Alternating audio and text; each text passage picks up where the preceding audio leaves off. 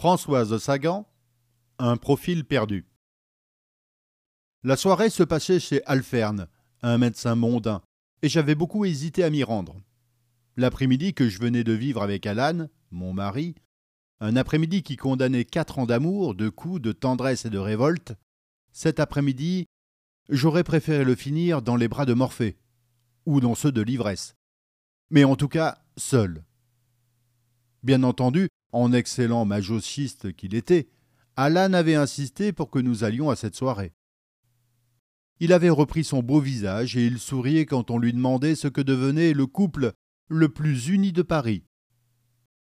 Il plaisantait et répondait n'importe quoi de drôle, tout en me serrant violemment le coude qu'il avait gardé entre ses doigts. Je nous voyais dans les miroirs, et je souriais aussi à cette charmante image qu'il me renvoyait également grand, mince, lui blond, les yeux bleus, moi, les cheveux noirs et les yeux gris, les mêmes gestes, et aussi, déjà apparente, la même défaite profonde. Seulement, il alla un peu trop loin, et quand, à la question d'une sotte attendrie, Vais-je être bientôt marraine, Alan? Il répondit qu'avoir un homme comme lui dans ma vie me comblait, et que je n'en méritais pas deux je vis rouge. Ça, c'est vrai, dis-je. Et comme dans certaines musiques, un paroxysme annonce soudain le thème suivant. Je m'échappais de la main d'Alan et lui tournai le dos.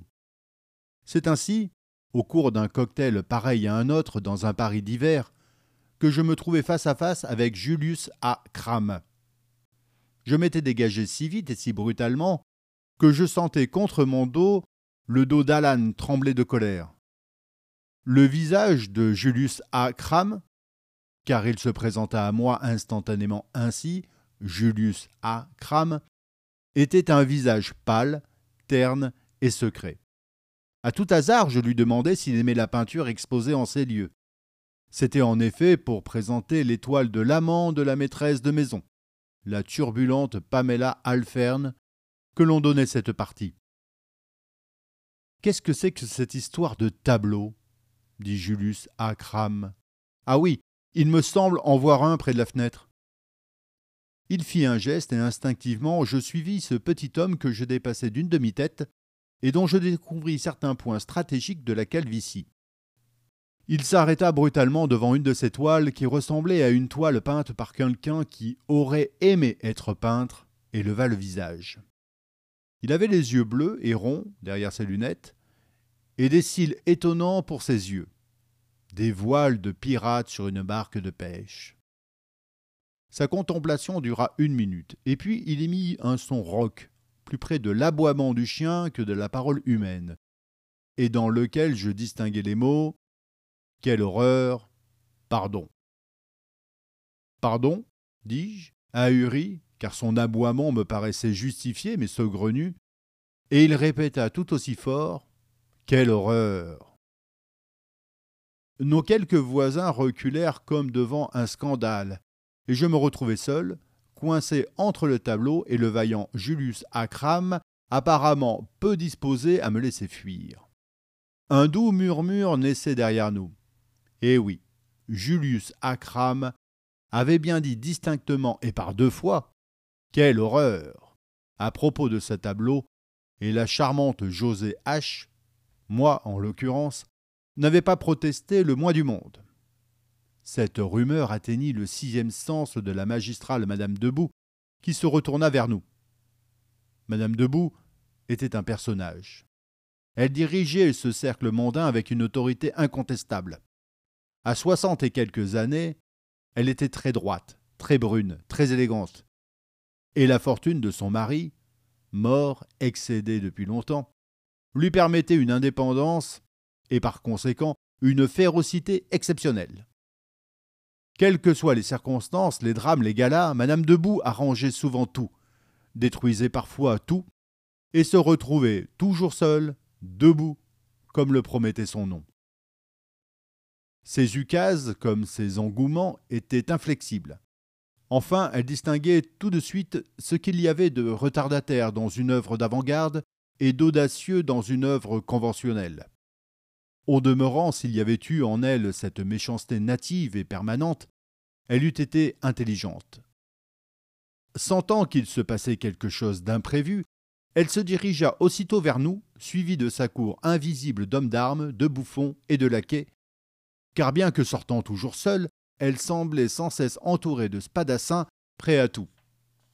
Et cela créait autour d'elle une sorte de zone interdite, presque tangible, qui empêchait toute familiarité. Que disiez-vous, Julius s'enquit-elle. Je disais à madame, dit Julius sans s'effrayer, que ce tableau était affreux. Pensez-vous que ce soit indispensable? dit-elle. Après tout, ce n'est pas si mal. Elle indiqua d'un geste le Saint Sébastien percé de flèches que Julius venait d'achever. Le mouvement de son menton et le ton de sa voix étaient parfaits. Mélange de mépris pour l'œuvre, de tolérance apitoyée pour les débordements de la maîtresse de maison, plus léger rappel à l'ordre et à la politesse pour Julius. Ce tableau m'a fait rire, dit Julius à Crame d'une voix tout à fait changée, un peu sifflante. Je n'y peux rien. Pamela Alfern, flanquée d'Alan, nous rejoignait l'air interrogateur. Elle avait entendu quelques jappements, constaté une certaine gêne chez ses invités, et se dirigeait vers la bataille toute voile dehors. Julius, dit-elle, vous aimez la peinture de Cristobal? Julius ne répondit pas, tourna vers elle son regard féroce. Elle recula un peu et retrouva instantanément ses réflexes de maîtresse de maison. Connaissez-vous Alan H., le mari de José? Votre mari? dit Julius. J'acquiesçai. Il se mit à rire, un rire teuton du fond des âges. Irrecevable, inacceptable. Là vraiment, une horreur. Qu'y a-t-il de drôle? dit Alan. C'est ce tableau qui vous fait rire ou le fait de me savoir marié à José? Julius Akram le divisagea. Je le trouvais de plus en plus extravagant. En tout cas, il ne manquait pas de courage.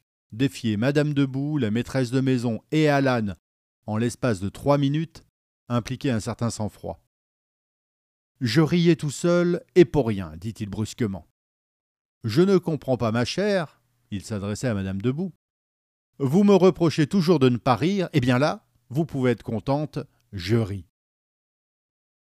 Tout à coup, je me rappelais avoir entendu parler de lui. Julius Sacram était un homme d'affaires tout-puissant, bénéficiant d'appuis politiques considérables, et sans doute était-il au courant des comptes suisses des trois quarts des invités. On le disait généreux et très dur, on le craignait et on l'invitait partout. Cela expliquait le double sourire indulgent et forcé de Madame Debout et de Pamela Alphen.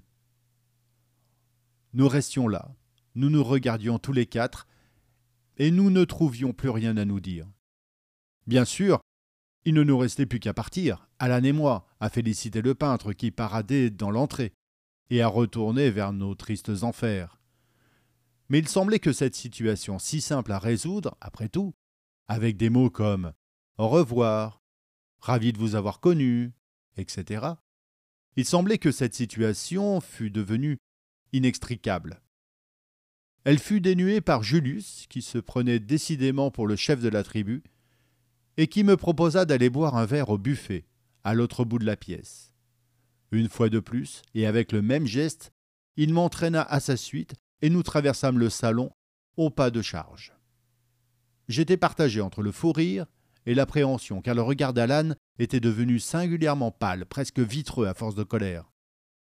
Je bus précipitamment le verre de vodka que, sans se préoccuper de mes goûts, l'impérieux Julius Sacram me mit dans la main. Le bourdonnement de la ruche avait repris autour de nous, et après un instant il me sembla que, pour cette fois, l'esclandre était évité. Parlons sérieusement, dit Julius à Que faites-vous dans la vie Rien, répondis-je avec une sorte d'orgueil.